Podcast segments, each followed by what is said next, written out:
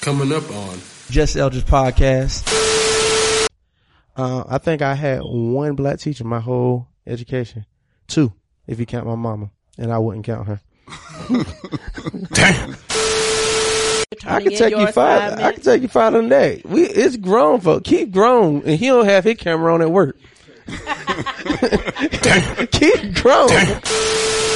Li- Young Lion was put in the hyena pit of Athens Christian uh, School, uh, where them white folk used me for my exceptional athletic ability. and you know, uh, Walker has a line where he's, and this is just me, like, and I hate to be this person because you know, I feel like people that are not educators got all the answers. You know what I'm saying? Niggas, niggas, like, niggas, niggas, niggas who ain't, I be watching niggas online like they just got all the philosophy, right? But, well, but just, heard- what's that?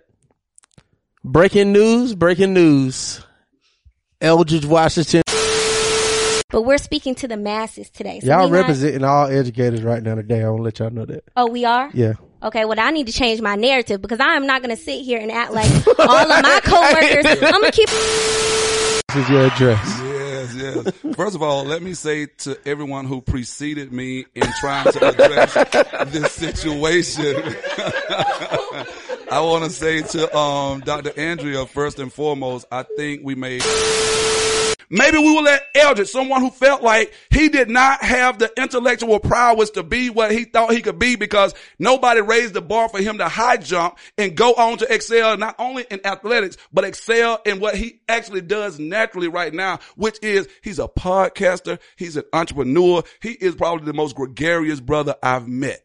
And, and we just call him young. Hey, we call him the youngest in charge. Why, y'all? Ready? Born ready. You don't want to go in there, Mr. Clark. It stinks. My, my, my. It's See my Tuesday. little songbirds from the cafeteria? Weren't they with you? Who these guys? Damn. Well, I'm sure you've learned the school song by now. You better know it. Because this time, if you don't get it right, you're suspended for 10 days each. Now, is that clear? Is that clear? Yes, sir. All right, then. School song. Let me hear it. East Let them hear it. Uh, East side.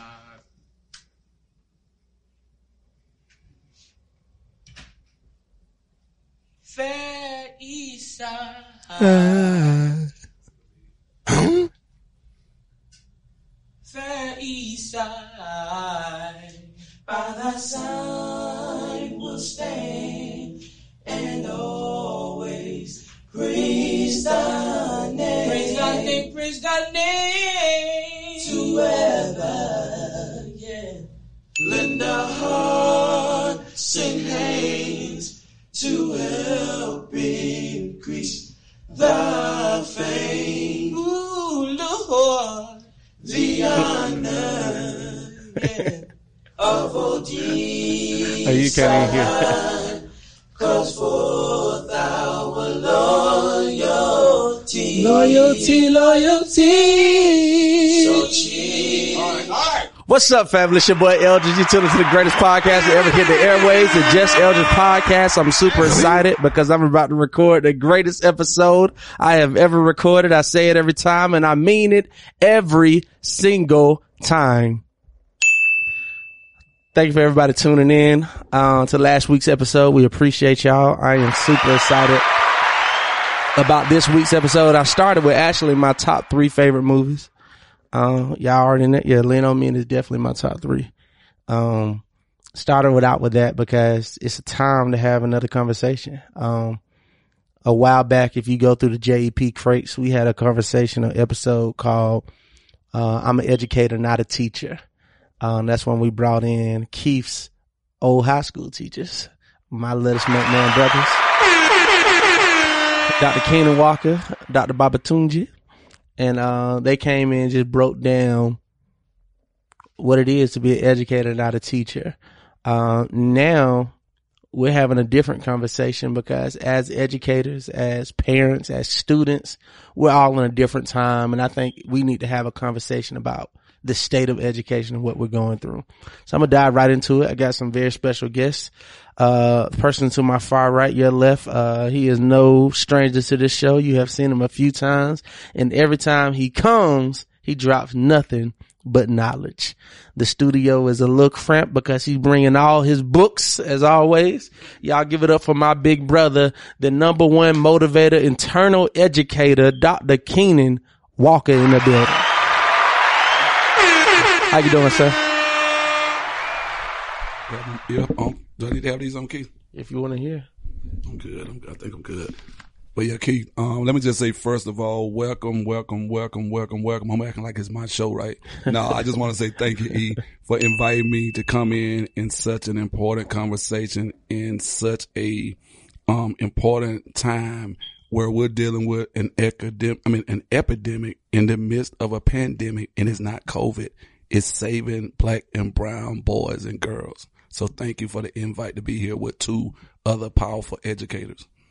Super excited. This next person I'm gonna bring to the mic, she is definitely no stranger to me. I've been knowing her for every second of her life. Give it up to the newest kid, newest educator on the block in this room. My little sister, my inspiration, my little mentor. Uh, give it up for my little sister Winnie.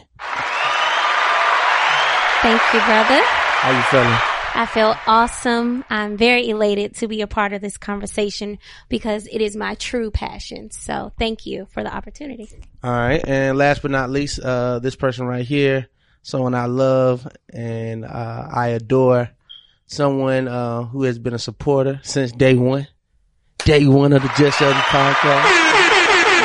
Uh, y'all give it up to this teacher's, uh, probably one of the most engaged, exciting kindergarten teachers I have ever seen in my life. y'all give it up to the great Dr. Andrea Kidd. Thank you, thank you so much. I'm elated to be here. I am excited about the conversation that we are about to have. And I agree with Brother Walker. We are indeed dealing with an epidemic inside of a pandemic mm-hmm. having nothing to do with COVID-19. Yes. So what I'm going to do. What I want to do is I'm gonna I want to actually kick back with y'all. I'm gonna bring this down. I'm gonna sit back with y'all. We can have this conversation. So, um, education for those that listen to this podcast, education is very near and dear to me. Um, I don't have many regrets, but one um thing that I would go back and do different is my academic journey. If I could go back and redo something, I would do my academic journey. I feel like where I am and where I landed is where I'm exactly where I'm supposed to be. But I do see, um, the disadvantages I had by not having brilliant black teachers in my life. Uh, I think I had one black teacher my whole education. Two, if you count my mama. And I wouldn't count her. Don't kill him, Ms. Washington. I, went, I was homeschooled sixth grade. I wouldn't count her as an educator. hey, hey, uh, hey, uh, I disagree for the record. My mom was solid. we had She two different solid. experiences. You know, they always talk about that kids in the household, two different experience, two different. y'all, y'all know y'all be posting stuff online that be really triggering me. Like when the mama be like, how many apples? How many? that shit be taking me back to a time like, oh mama. so, so, so, you know, I had my mama, then I had Miss Arnold, sixth grade, my, uh, sixth grade, uh, math teacher in Carver Middle School. And after Miss Arnold, that was the last black teacher I had.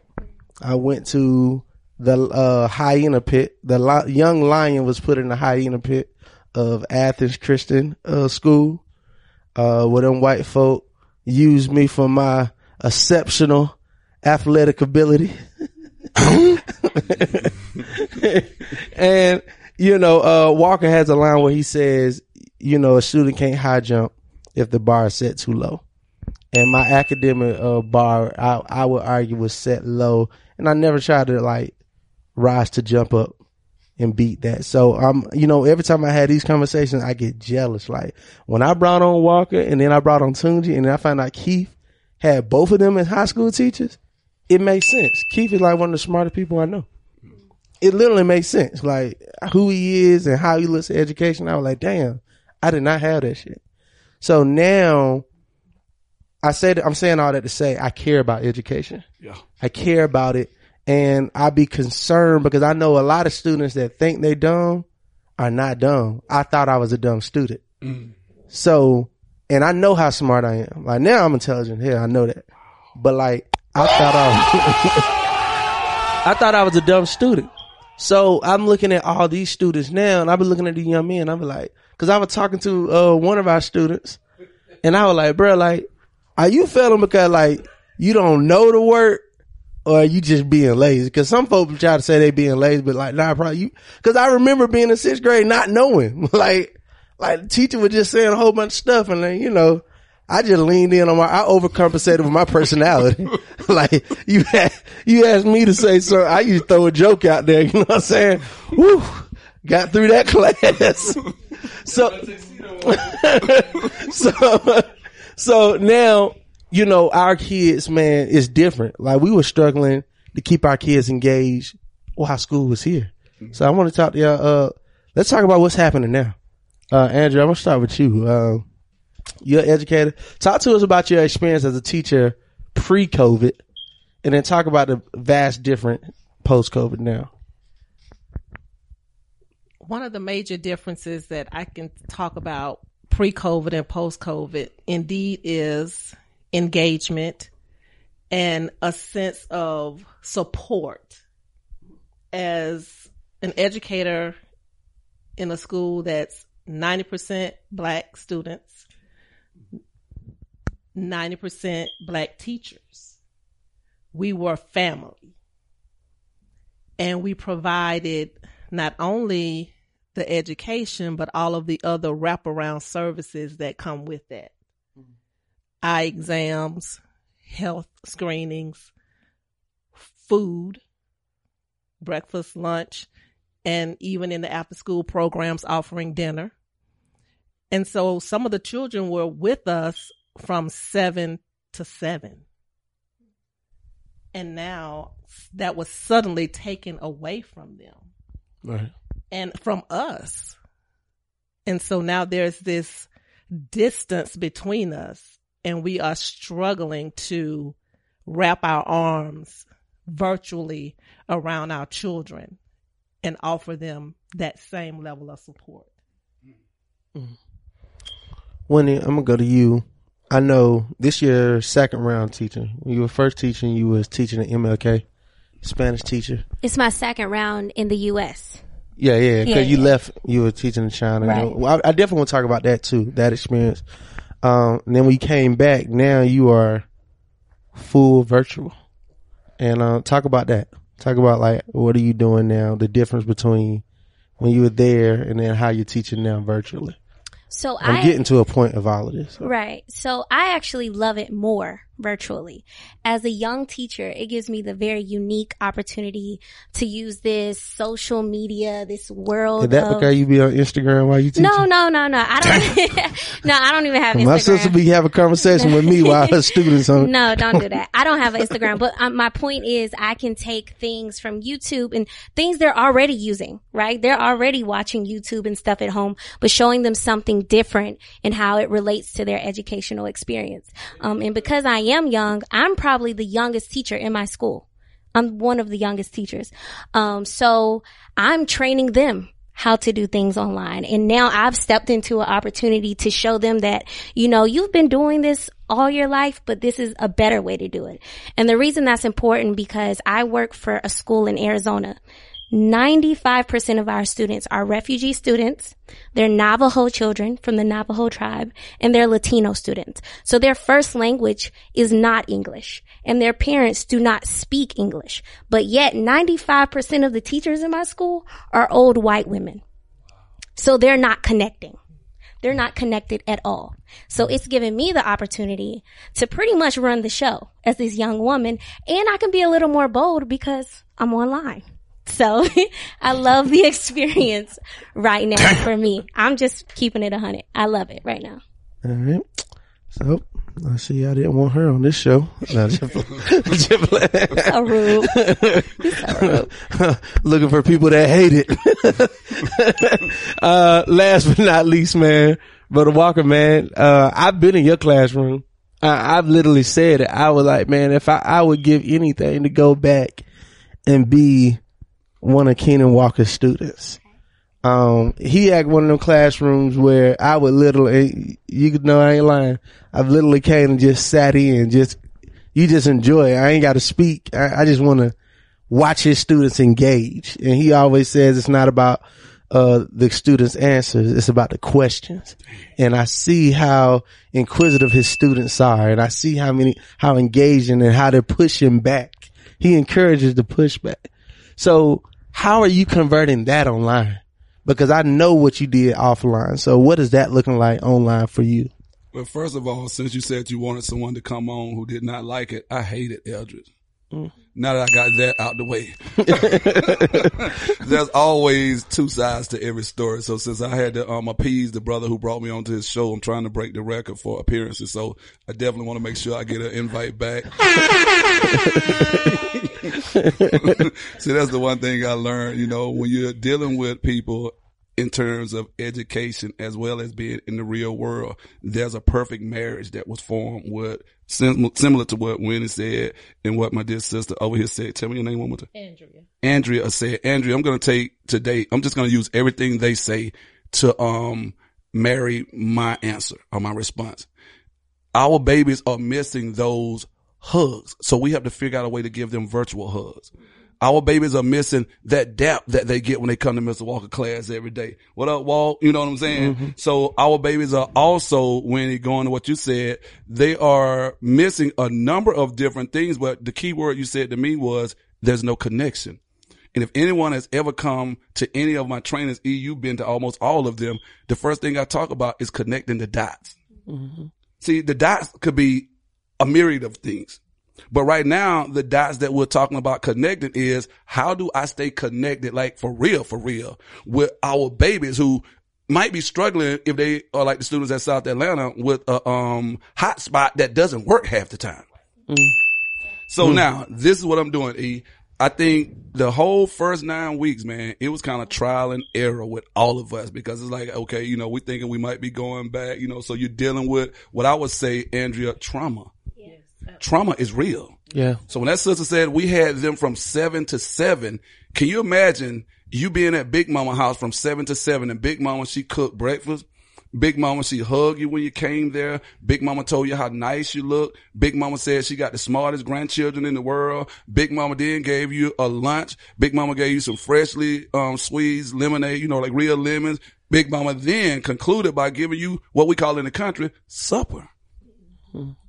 I need you to get this right here. Now all of a sudden, all of those things are removed. And now I'm at home with someone who might say that they love me with their mouth, but you don't love me with your actions. Mm. And then now I'm online with a host of other individuals who won't even do something as simple as start their video so that educators can see them.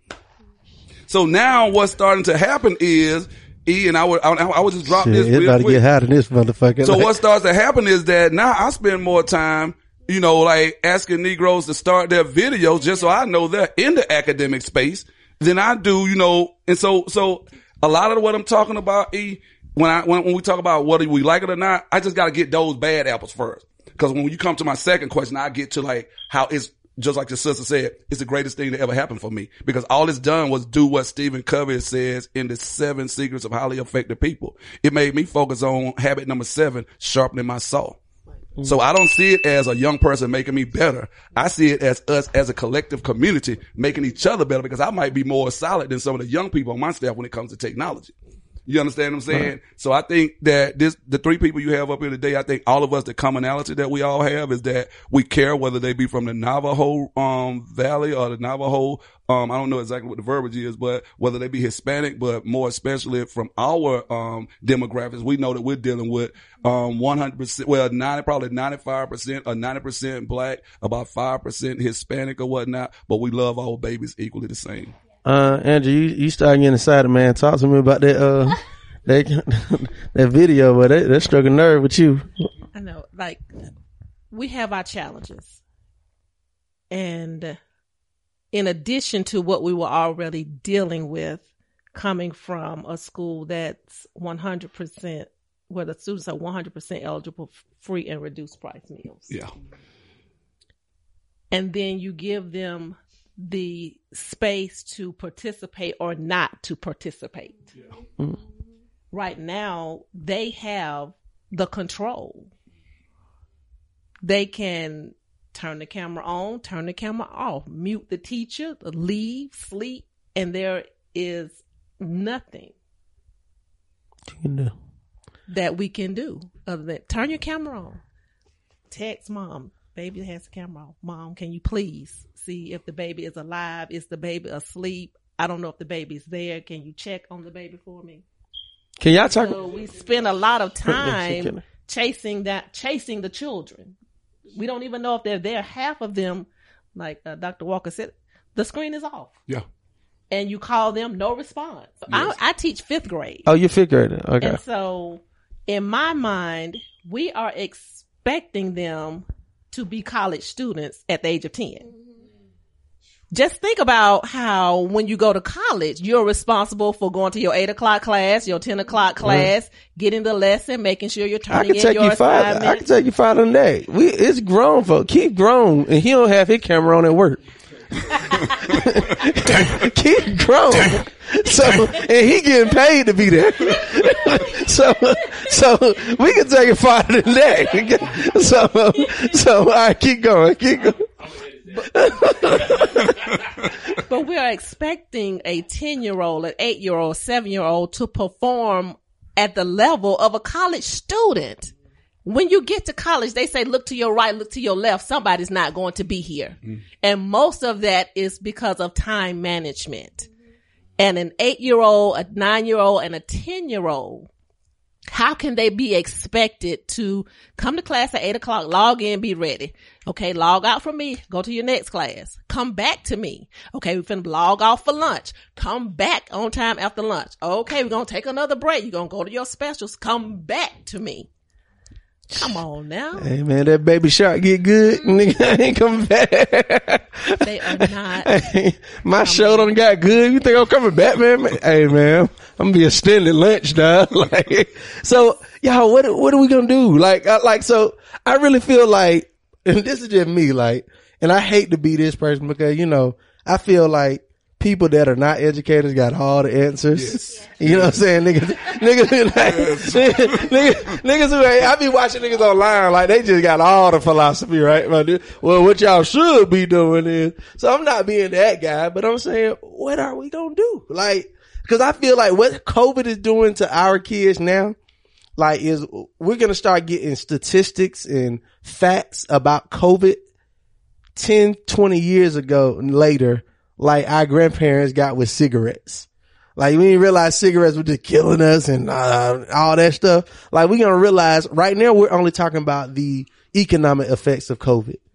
We're not talking about the e- educational effects of COVID. We're not talking about how many kids really not gonna know how to read for real, for real. Even more.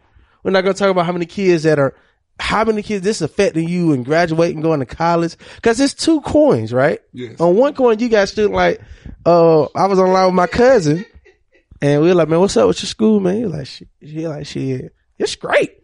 He said, you really, you can't fail. He said, he like, you just log, log in. He like, you can't fail. So, Expound on that. Did he give? That's not true. Yeah, did You can fail. Well, and- what- what- what- well, I won't say that. Well, Depends on the school. Depends on the school. I'll rather say now. Let's Yeah. just be You can't honest fail. on this thing now. Now you can fail them, but You- you better make sure you have emailed a thousand Right, times. You have exactly. Mm-hmm. called everybody in the damn family. You have doggone gone by and done home visits. Mm-hmm. You have doggone actually made sure that that student right there was given a, an ability to make up every single thing that they've missed for the duration of the doggone semester. And if you have not done all of those things, so if those are your options as far as failing somebody, now that means you're spending 90% of your time on failing somebody instead of using that 90% to educate the students who want to get an education.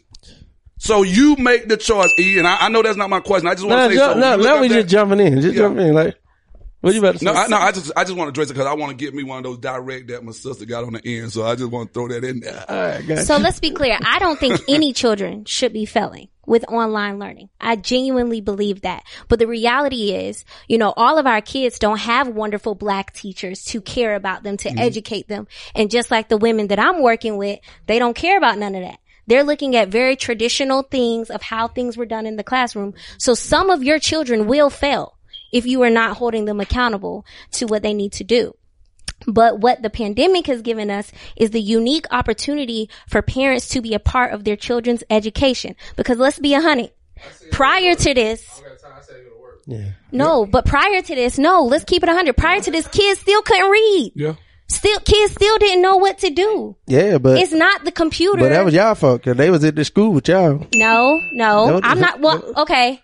This why we got to clarify who we're talking to. The educators that you have in this room, we mm-hmm. do our job and we do it well.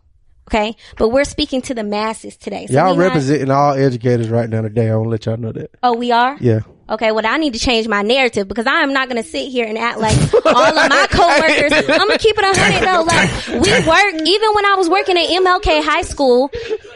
The reason I left MLK High He said, "Fuck these niggas." No, like I'm not gonna lie. I'm The with you. reason I left that school is because I was Hold with on, you them. just called out the school? Yes, I called them out because I graduated from that school and I took a lot of pride in working for that school. High School? Yes, MLK High School Who in Decatur, principal? Georgia. I'm not doing that. Okay, but the point Was is that MLK in Atlanta?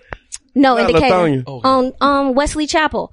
Um, I graduated from MLK, so I was proud to be a Spanish teacher at a black school as a black woman that's hundred percent black. What year I'm- you teach?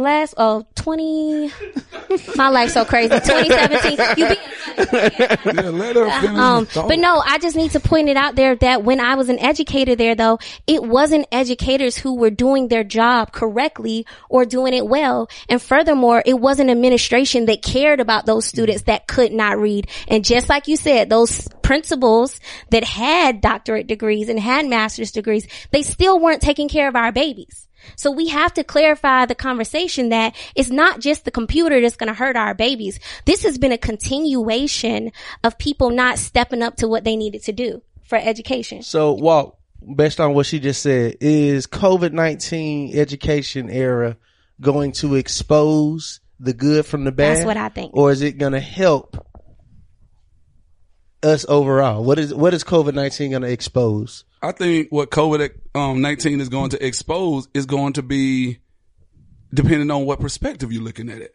Because I heard that you got data, you Yeah. got data, and then you got lie about the data. See, I can make Break data. I can make Break data. that down. Break that down. I can make data say what I want to make it say from a quantitative perspective. And hence, that's why Atlanta Public School found themselves a few years back in the cheating scandal. Because if I know my livelihood is connected to data, then it kind of takes away my ability to hug more. It takes away my ability to be worried about if you ate last night. I'm more concerned if you're going to pass this exam that's going to directly affect my livelihood. Pre and post test. Exactly right. So now when you start thinking about a testing situation, I'm, I'm so grateful that I didn't grow up in an era where any of my teachers mentioned the word testing. Because I would have test anxiety at the wazoo right now because we do, um, two week testing, 4.5 week testing. We do, um, this kind of testing, that kind of testing. You go to damn PE and you're almost doing a, t- well, you know, getting math for PE, but when you so, you're supposed to be working on your health. So I think here's the super dynamic E, and I'm to get, I had to just frame it you got those people like myself, and I say this on any show that I attend. You got people like myself where educating black and brown boys is a part of my DNA. I'm always going to align the standards with self-awareness for black and brown boys and girls. More especially black boys and girls. Even if it means I lose my livelihood because I, because I can always find a job which is just over broke or jumping out of bed with my qualifications and with my pedigree. And even if I can't do it, when I lost my job at Tri-Cities, Keith, for teaching too much black history at a black school with a black principal pre COVID-19, it taught me a valuable lesson. I don't ever need to work in a system. I choose to work in the system so I can fight behind enemy lines. Mm. So with that being said, What are you expecting? That, that, that's, that's a better way of framing it. As an individual educator, when this is what you were alluding to. As an individual educator, will I come out of COVID and will my babies come out of COVID better? I think the ones of them who come to school every day to get an education, they will far surpass every student in America. I, I didn't say in Atlanta. They will far surpass. My ethnic studies students right now for their final project is working on a 15 page research paper in which they have the autonomy to decide the topic that they want to research. Mm. One of my babies, she says, I want to actually, and she's a Hispanic girl, Maria, just got here about three weeks ago. Maria is actually talking about racism and how it impacts the student within their own community. Another girl is dealing with it from the vantage point of microaggressions and how people of the majority race or the majority group actually use microaggressions more, spe- more specifically micro invalidation, which happens to black boys who don't get that hug from Miss Andrea or Miss Winnie. Microaggression when somebody say, well, I don't see color when I'm teaching black kids. If you don't see color, you have already started wrong. And let me give you a book now. I gotta go to a book. Jawanza Kunjufu. Black students, middle class teachers mm. Black students, middle class teachers. See, my children, they grew up in a household with a middle class educator who was one of the breadwinners as well as someone who they knew would go up to the school and fight on their behalf. So if my children were experiencing COVID right now, they knew that we would be up there saying we need to make sure all the resources are going to be A1. We need to not only make sure the resources for our kids are A1, but if Ms. Winnie happens to be, be my child's teacher, Ms. Winnie needs to have some headphones that are going to be clear. Ms. Winnie needs to make sure that all of her boards or whatnot is working. Ms. Winnie needs to make sure that when she comes online, I don't care if nobody else start their camera, KJ Walker and Jasmine Walker, their camera will be started every single day. Ms. Winnie, if their camera is not started, even if we're at work, you have the ability and capacity to call them out on the spot. And if they don't open that camera up in five seconds flat, we need you to make a call to both of us and we will be at your house just to, just to thank you before we go home and kick ass. Come on. So it all depends, E, and I will conclude this by saying this right here, E. So imagine if I'm a baby who's coming from a house where people say education starts at home. Hence, black students, middle class teachers. See, when I hear people say education starts at home, I made a post online purposefully the other day, and people just like, I agree 100%. That's right. I didn't make that post because that was my perspective. And this is what you talked about when you said what I do with my students. Oftentimes I would come in and I would take the exact opposite of what I believe because I know what the school system has taught my students. If Mr. Walker said it, then it must be right. And then when I have that one bold student that only when, like you said, in this, um, pandemic that's buried in the midst of an epidemic, I got that one bold student who now I'm not sitting in the brick and mortar room. I feel a little more safe on my couch talking to Mr. Walker. He says, Mr. Walker, respectfully, I have to disagree with what you said. And I just say, brother, thank you. Because what if home for me is a group home? What is home for me is us going door to door, living with my auntie. And I'm not talking about my biological auntie. I'm just talking about auntie who my mama smoke a good blunt with every now and then. What if my uncle is that man who my mama said was my uncle, but uncle Charlie ain't really Uncle Charlie. So with that being said, Uncle E- Charlie's feeling nice. yeah, man. So with that being said, E, if education starts at home, how do we define home? And I'm bringing this to a hasty end. How do we define home if education starts there? Second of all, if I'm homeless, who's responsible for making sure that I get on the computer every day? And more so than that, because I am reading endorsement certified, what if my mama cannot read? I don't care what grade level you're talking about. So the very person who you're saying is responsible for making me get on my computer and do the work, she cannot even help me. So now I got, hey, do this work before you go to your special. Do this work and then you come back at the break. So what I'm saying is it all depends on perspective, man. And I think right about now, a lot of us, we're going to come out of here with better skill sets. We're going to come out of here, maybe not even being inside of a brick and mortar building again because what we have, and I can only speak for the three that's here today. And I think I can speak from them just in the short time that we've been in this room today. I would say I have what I call a, the gospel of walk. Mm. It's an academic and educational ministry. And it all starts in the book of Acts, Sean. Mm. Talk about And it. I cannot worry about what someone is saying, this person is doing or that person is doing because the great minister Stevie Wonder, Minister Stevie Wonder said, all I do mm-hmm. And also we have the great minister Marvin Gaye. He asked what's going on. So when we start getting to the bottom of what's going to be most effective coming out of COVID for our babies, first and foremost, because I'm not talking about nobody lives mattering until you talk about that 90% of black children that she's teaching or that 100% black children that she's teaching, these 90% who do not speak the same language as 90% of the teachers that reflect, you know, like that equality or whatnot. Right. Nobody in my school is going to talk to me about all lives matter until you talk about black lives mattering and Hispanic lives matter because that's who I'm, I'm charged with educating every single day when I come in that school. E. So I think that is a question and I conclude with this. This book, where is it? E? Right here. And I right here.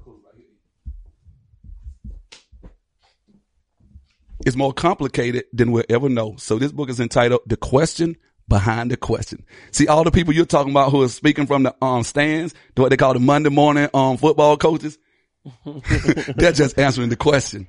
They don't even understand that there is a deeper question behind the question. So I think some people will come out as winners, E, depending on how they determine winning. And some of us will come out of here knowing that a lot of our babies, they are moving on to the next grade, but they will be just like some of the babies last year who experienced this. As soon as it happened, they will be at graduation without an education. Mm. I think one of the other things that COVID is exposing is the economic disparity that is so prevalent. Because there are some that can afford to have someone to come into the home and watch their children while they are at work. Yeah. But my parents do not have that luxury. So I want to go here. Me and Andrea, we we talk all the time. Well, and we've had a couple of conversations. So I'm giving you a promotion today. All right, you got a promotion, Andrea. You are over all of education of Georgia. Mm. you have the power to do whatever you feel we need to do to educate our babies. State Superintendent Andrea. What is your move? What do we do? Money not an issue. Money is not an issue. We, we gonna pay for it. We never heard that in that. That's a question behind the question. Now, one of my fantasies, and Eldridge laughed at me. I mean, full belly laugh. I mean, he fell on the floor. laugh. come on, no, let me- no, no, no, full belly laugh. I said, okay, Eldridge, our children need to be educated at the same time that their parents are employed. So if my mother is working at IBM, then the school needs to be at IBM. If my mother is working at Walmart, then the school needs to be at Walmart. And so while mom is working, I'm being educated. I'm in the room with the teacher. So when mom gets off, I'm off and we go home together. We come in together. We go home together. Wherever you're working and there are children that your employees have, you need to provide a school. I ain't even got kids. I don't want my kid to come to my job. Yeah. I love, I love it. hey, hey, look, I'm like, the, The reason why I laugh, let me tell you why I laugh. this is why I laughed at, and, and Winnie, I want you guys to, what you, oh, hand, hand him the mic, hand him this mic. Uh, the reason why I laugh is because, you know what I'm saying, my partner, man, love this nigga, man. He's fire, right? He the best cook at, um, American Deli. Killing it. So I just imagine, goddamn, his four kids in the back. Like it, it was just like I get what you were saying. I just didn't get it, and that would make it probably a good idea. You know what I'm saying? The good ones you don't know I, about. I, I think what's a better uh, a, a merger idea is you should district the kids probably closest to where you work, not where you live. Right. Maybe that way, you know. But what if I work in Buckhead, but I live on Cleveland Avenue?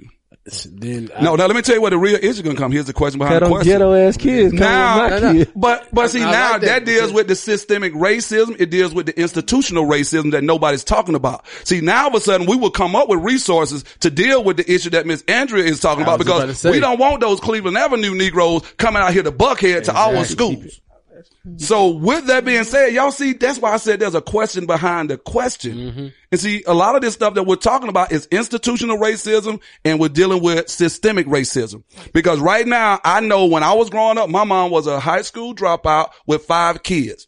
She had to work two jobs just to make sure she could keep food on the table. It wasn't that she didn't care about coming to PTA meetings and things of that nature. She was more concerned about what we talk about with Maslow's hierarchy. See, I want to make sure the Negroes out here who think they know about education, bruh, you can't debate me on education. Tell and that. more especially, you can't debate me on the education of black and brown boys, especially black and brown boys using Baba Wakesa's SI line, which is superior and inferior. Talk about it, Baba. Kevin? So underneath S and I, you still got other layers in the black community. So you got superior, inferior. You got, um, well-to-do blacks and you got not well-to-do blacks. You got, um, Buckhead and you got Bankhead. And on Buckhead and, and Buckhead and Bankhead, it keeps going. On Bankhead, you got your dark-skinned kids and your light-skinned kids.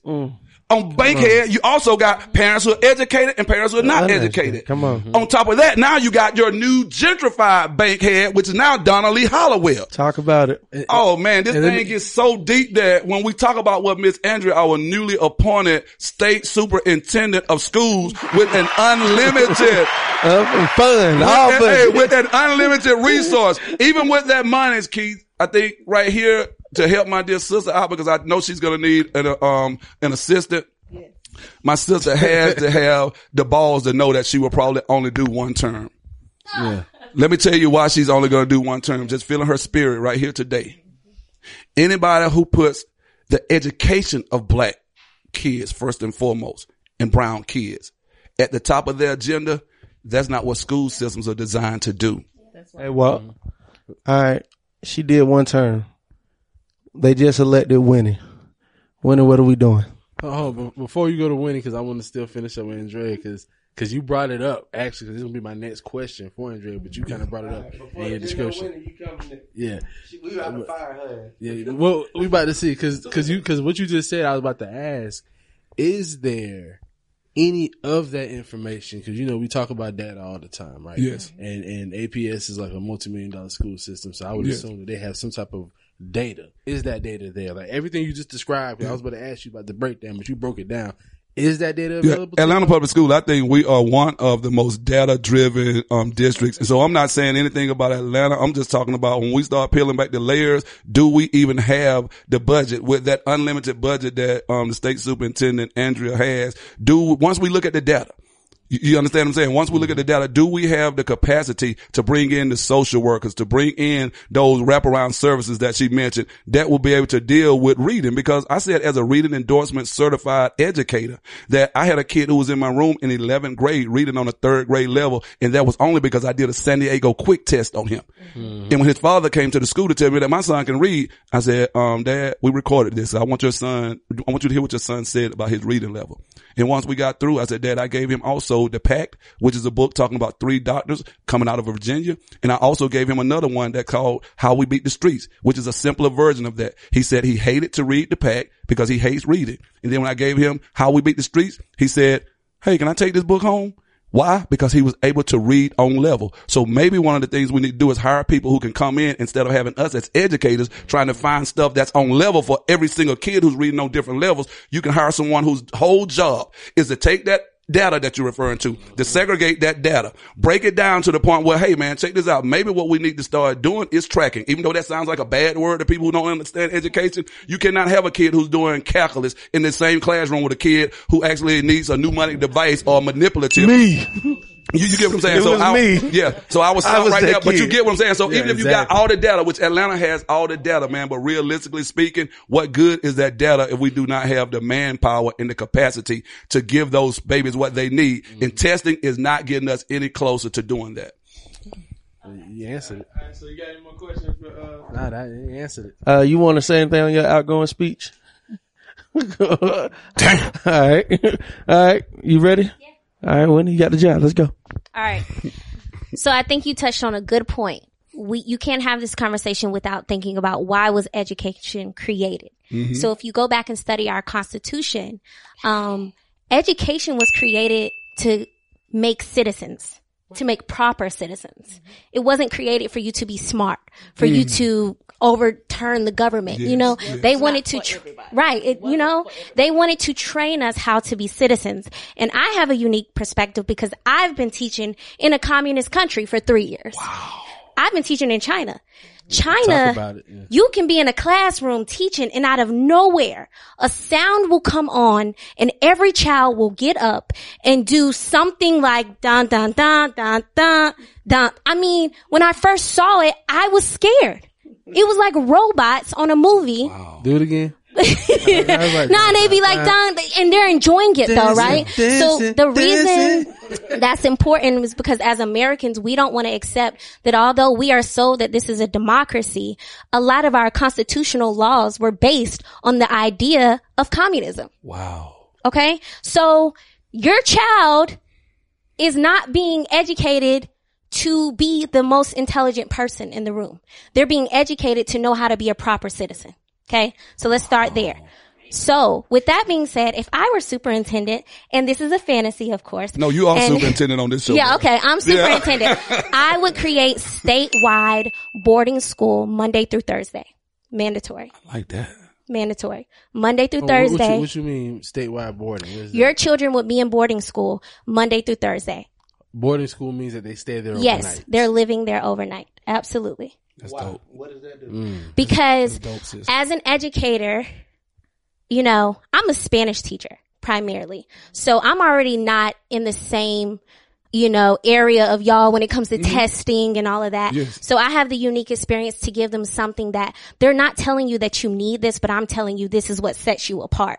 Okay. So it's important that my kids learn social aspects that will take their education to the next level. You know what I mean?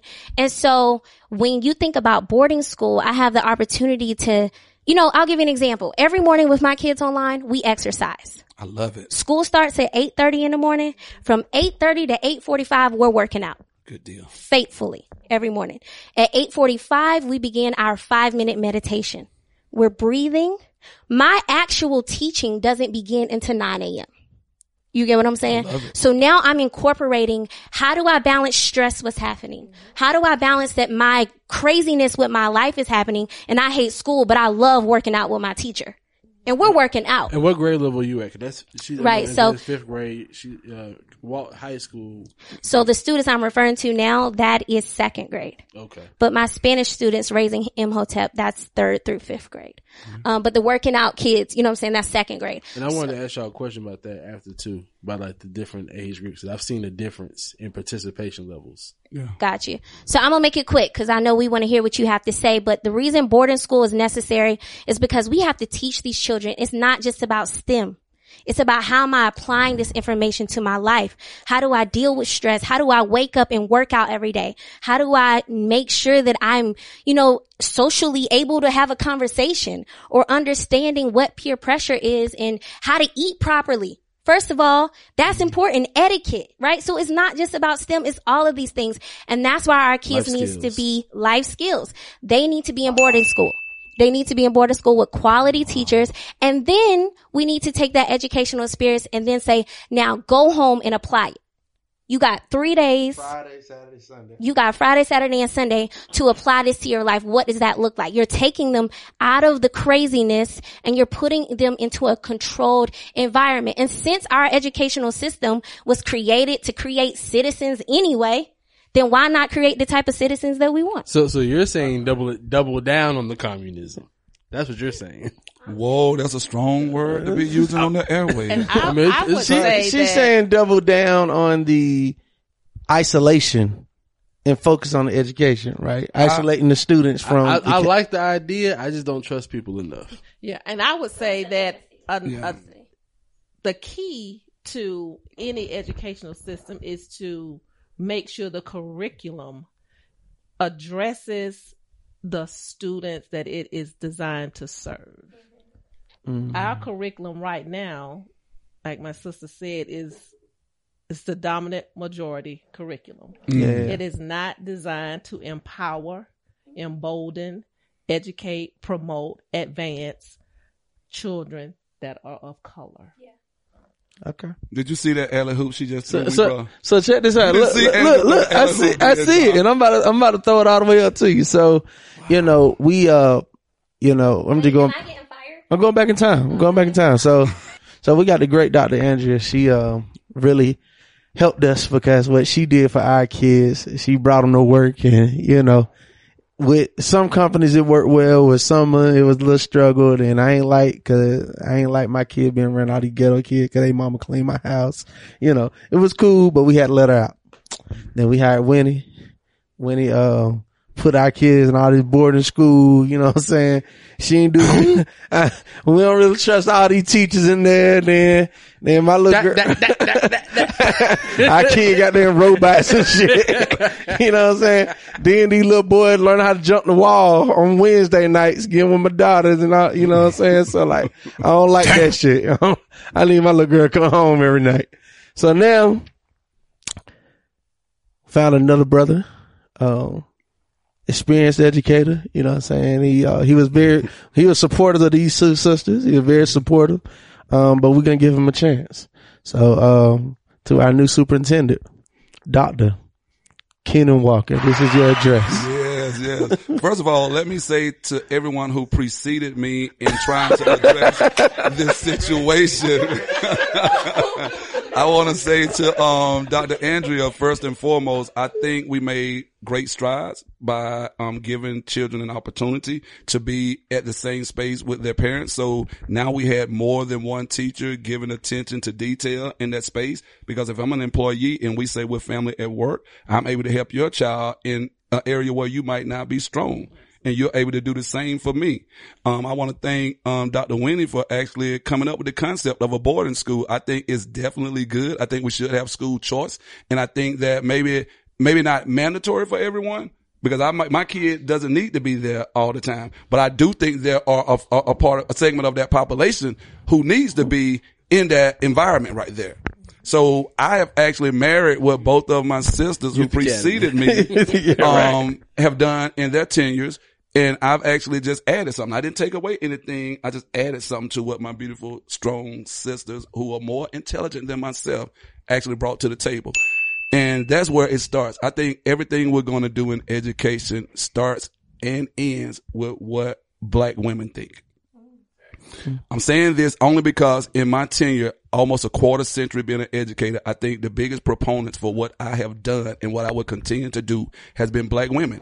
And those black women will actually ask, and I'm not talking about just black women in a leadership position. I'm talking about black women who actually have seen what I do. When we talk about the book of actions, those black women who would say, Ms. Walker, could you come and get Eldridge out of my classroom? Eldridge has already told her definitively he's not going anywhere. And when I walk in that classroom, I don't say anything to Eldridge. I just look at my watch like this right here, Dr. Eldridge.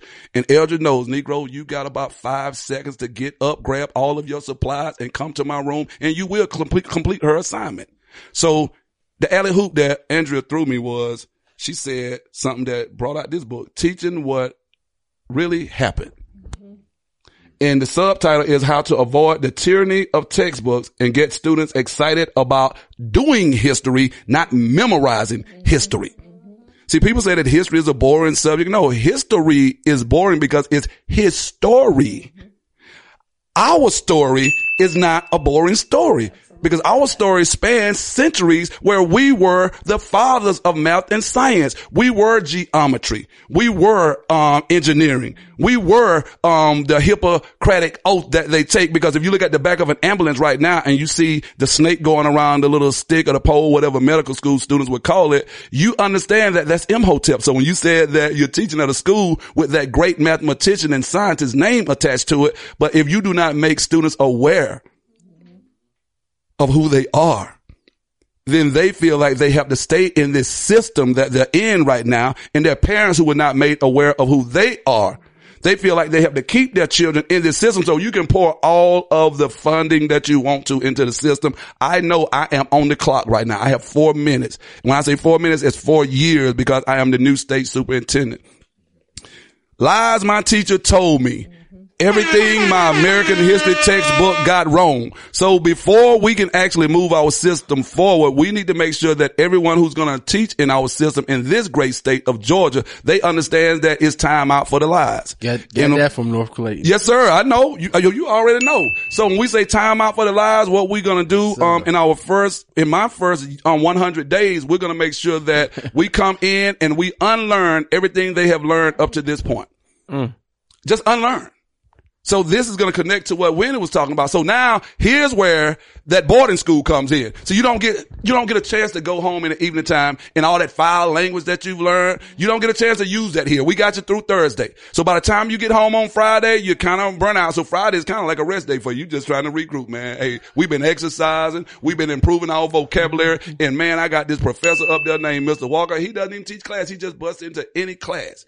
And all he does is ask questions. He got a bet. Oh, yes, sir. Like Joe Clark. Negro, if I had a bat, them Negroes would beat me to smithereens. And I actually met Joe Clark in person. You remember you said Joe the last That's right. And then y'all, I think as- as we start to get to the end where I am right now, um, the education of the Negro, everybody quotes the miseducation of the Negro, but I have to say this right here. I think there, um, are dire circumstances um, in my first 100 days that we're going to address. And those circumstances start with making sure that all stakeholders, I mean, everybody from the students who I will have on my leadership team, we would not use, when we hold this, please? We would not use the traditional model that says that the principal is at the top. We will use an inverted model. And this starting all the way from the state superintendent, which is me at the top, coming down to the local superintendent, down to the principals. If we say the most important stakeholders are the students, why not have the students on the leadership team to tell us what are your needs? Because I've never seen a doctor that prescribes medicines to someone and he did not know what their needs were. He did not know what their pains were. So can you imagine you going to an eye doctor and the eye doctor gives you medication for having a bad back or for having colon cancer? No, first you must do some serious diagnosing of what's going on. We need 100 days where we bring in enough people with the capacity to actually see where our students in the whole state stand. And what we're going to measure in the next four years is going to be growth. We're not measuring test scores because if someone comes into our system, they're already reading on a 10th grade level. And by the time they leave our school, they're reading on a 10th grade level. That is two grade levels higher than what you need to pass the state test. There was no growth, but he still passed a test that he would have passed regardless who the educators were standing in front of him. However, if we have another student who comes in and he's reading on a second grade level, and that student leaves our system reading on an eighth grade level, he made the bare minimum. He did not exceed. He was only proficient, barely made it. He increased his reading skills by six grade levels. But you, you think I'm going to allow people to continue to pat a kid on the back who had absolutely no growth? That damn science portion. Yeah, so, so imagine this right here. You teach all AP classes. Every student you got is going to pass all of the standardized tests regardless. I teach all of the knuckleheads. And by the time these knuckleheads leave, they have in their portfolio a 15 page research paper on a topic of choice because I created a liberated space in my whole state that says if maybe we tap into Mark's interests, hmm. maybe Mark will be the next Ted Turner. If maybe we tap into Winnie's interest, maybe our students will be taking mandatory trips to different countries around the world where they know how to talk in that language, but they're not forced to take two years of it as a means of graduating high school. Maybe we will let Eldridge, someone who felt like he did not have the intellectual prowess to be what he thought he could be because nobody raised the bar for him to high jump and go on to excel not only in athletics, but excel in what he actually does naturally right now, which is he's a podcaster. He's an entrepreneur. He is probably the most gregarious brother I've met. And we, and we just call him young. Hey, we call him the youngest in charge. Why, y'all? It's because he is the youngest in charge. Can you imagine if we had started nurturing that giftedness when Eldridge was in second grade? Damn. Can you imagine as a fifth grader in my new system, as a fifth grader, I say that we're going to take Eldridge to speak before the United Nations because my world educated, my world, I don't want to say the word his story, our world, our story educators, they have been talking to Eldridge about this great university called the University of Timbuktu.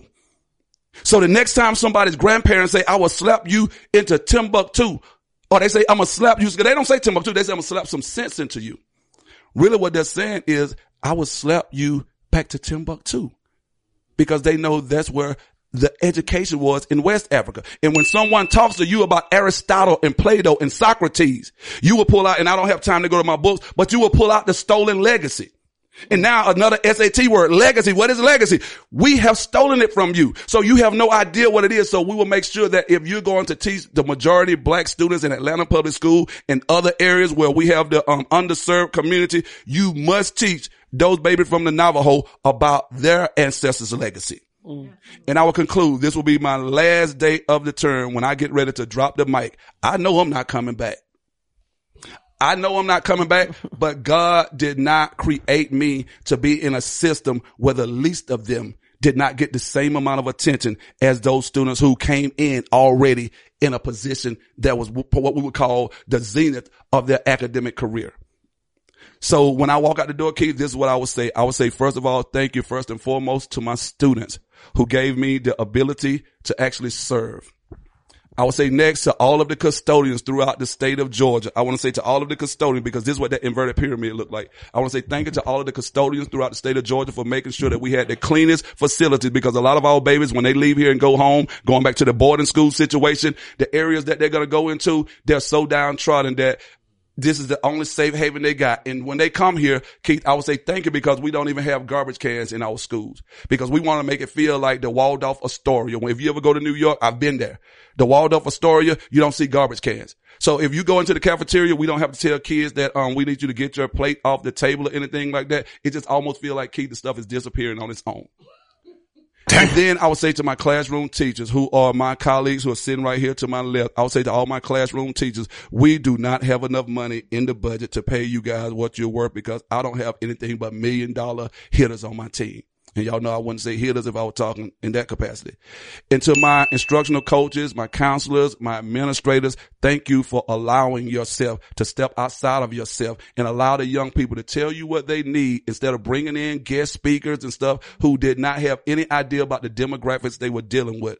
And lastly, being that I am at the head of the food chain in the traditional model, but I am the last man at the bottom of the food chain in this um, capacity that I'm talking about. I just hope and pray that the ancestors as well as the most high will say, well done, my good and faithful servant.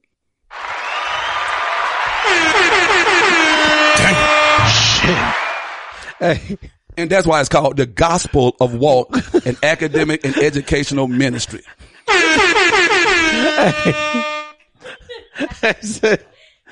hey man, you know you got one of them niggas that be like really get into their role. My boy Walker.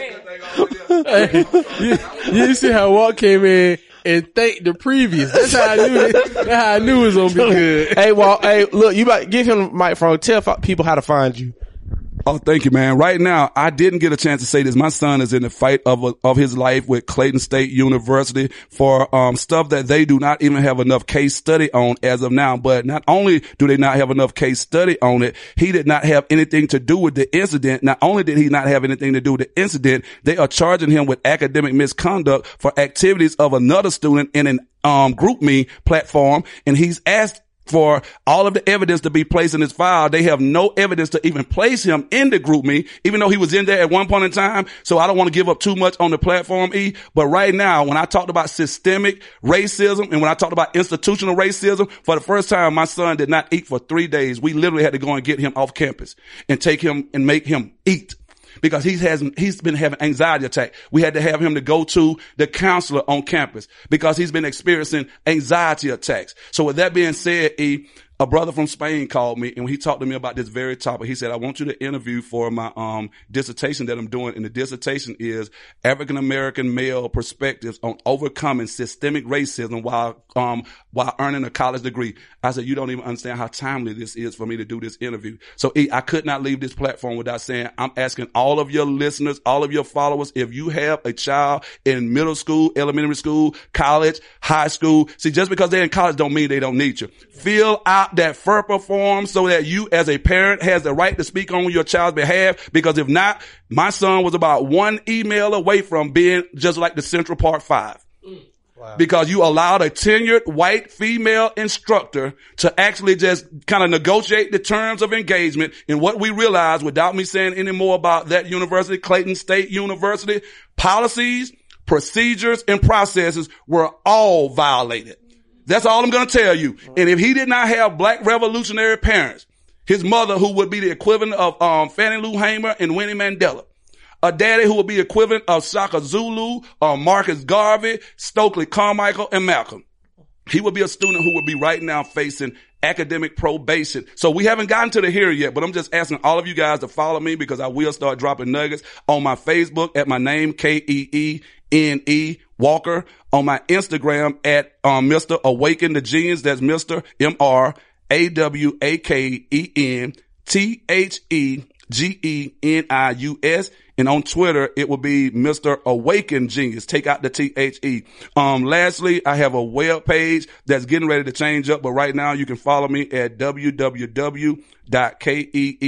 www.keennewalker.com. And I just want to say, man, again, El, just thank you for giving us this platform to speak about what our children need. And I just want to say thank you to Winnie and Andrea because I love you, sister. Even though it's a short engagement, I want to say I love you because I can feel the energy. I can feel my arm, like right now, my arm is shaking. Y'all, if y'all look at this cup, my arm is shaking because it's so rare that you get a chance to be in a space with people who are genuinely concerned about the education and upliftment of our children. And I refer to them as our scholars. So E, we're not giving up on them, baby. We're going to keep that bar raised high. I am Keenan Walker, the realest motivator and eternal educator, aka Mr. Awaken the Genius. Please follow me, man. And I will follow you back. And I do respond to your comments. Thank you. Thank you. Thank you. My boy. We, hey, we, we looking at him like Maynard Jackson, man. Wish we, wish we could get another term. Need ten more like you. Need ten more like you. Uh, you know, let's go to Winnie, man. Uh, yeah, I'm gonna just hand you this mic. We about to wrap it up anyway. I'm, I'm gonna go. Yeah. Yeah. Just scoot it close to you. Just tell the people, uh, you know, how can they follow you? How can they, um, get with you and support you? Tell people all that. Uh, any last remarks you want to say also uh, as an educator if you want to speak to the students the the the teachers other teachers or the parents during this time anything you want to say Um, I'm I'm just gonna speak to other teachers. Um, anybody that's an educator did not go in it for the money. Obviously, we know that, and so I just want to tell you all to be encouraged, um, keep striving, and to keep yourself around other like-minded individuals. Because the same for me, I literally have chills right now because it is not often that you can be in a room with people that are so passionate about the future um, of the younger generation. So just be encouraged, stay connected. I'm going to read some of these books that he presented. Um, but we're in this together. And it's true. We are in it together. So stay encouraged. And if you want to contact me, my email is winnie taggart at gmail.com. There we go. spell taggart Uh, Winnie, W-I-N-N-I-E, Taggart, T-A-G-G-A-R-T at gmail.com. perfect perfect dr kill dr kill any last any last words Last words. I want to say to all of my fellow, fellow educators to hang in there. It's a struggle. And like Mr. Walker said, this is traumatic. This is a traumatic experience for our children, for our parents, for our counselors, our teachers, everybody that loves children and everybody that is striving for their success. We are all traumatized. We are all just hurting and aching because we see our babies not performing at their um, best capacity. And so I just want to say, stay encouraged. I want to say to the parents, hang in there. To my educators, hang in there. We're going to get through this and we'll, we will get to the other side of through. And, um, I want to tell my children, I love you and I can't wait to be able to put my arms around you once again. And I can be reached at a at gmail.com. Doc This has been good, man. I always, again, I be having these conversations with these educators. I be mad, but just heard, what's that? Breaking news! Breaking news! Eldridge Washington was just made the superintendent. Oh, this nigga here. and he gets to say what school he wanted. So after I come in, I just want to say, um, I am a simple man and I may not be, have all the letters or degrees for this job, but I know the student that I want to affect and the type of school that I would love to see in our future as under my leadership are true community schools. And we said that, but what does that mean? Um, these schools, one of the biggest problems that I see are the parents. They're not involved enough. We don't have them. So how do we make our schools a place where our parents want to be? So I imagine a place where my gyms, where my kids work out, is two sections. There's a gym that's nice enough, big enough, where parents who are now paying to go to Lifetime or LA Fitness, they just pay to go to the school and work out at this gym. The coffee shops that are outside of our school, we make nice enough coffee shops inside of our schools. Those same businesses that are like Starbucks, LA Fitnesses, they partner with our schools. They have satellite locations inside of our schools. Now our students can now also have working jobs in between classes. They have work studies at these coffee shops, at these gyms. So not only do they get to work at school, parents get to meet at school. They can hold meetings and they can be there and it makes it a more environable place. Can I just throw uh, just a peanut? Just a peanut. Peanut. I, know. I ain't do that to your term, And I know okay. it's, I know it's controversial, but I just want to say mad if 'cause we that- reinstitute the the black family, where we have a mother and a father in the home, then mm-hmm. one of the parents could be there. But because our families have been systematically torn apart, Who is she pushing now? there is the situation where the parents just cannot be there. Not that they don't care. They can't be, Be there. there. School hours are 7:30 to 2:30. They can't be there. They work from 8 to 5. I agree.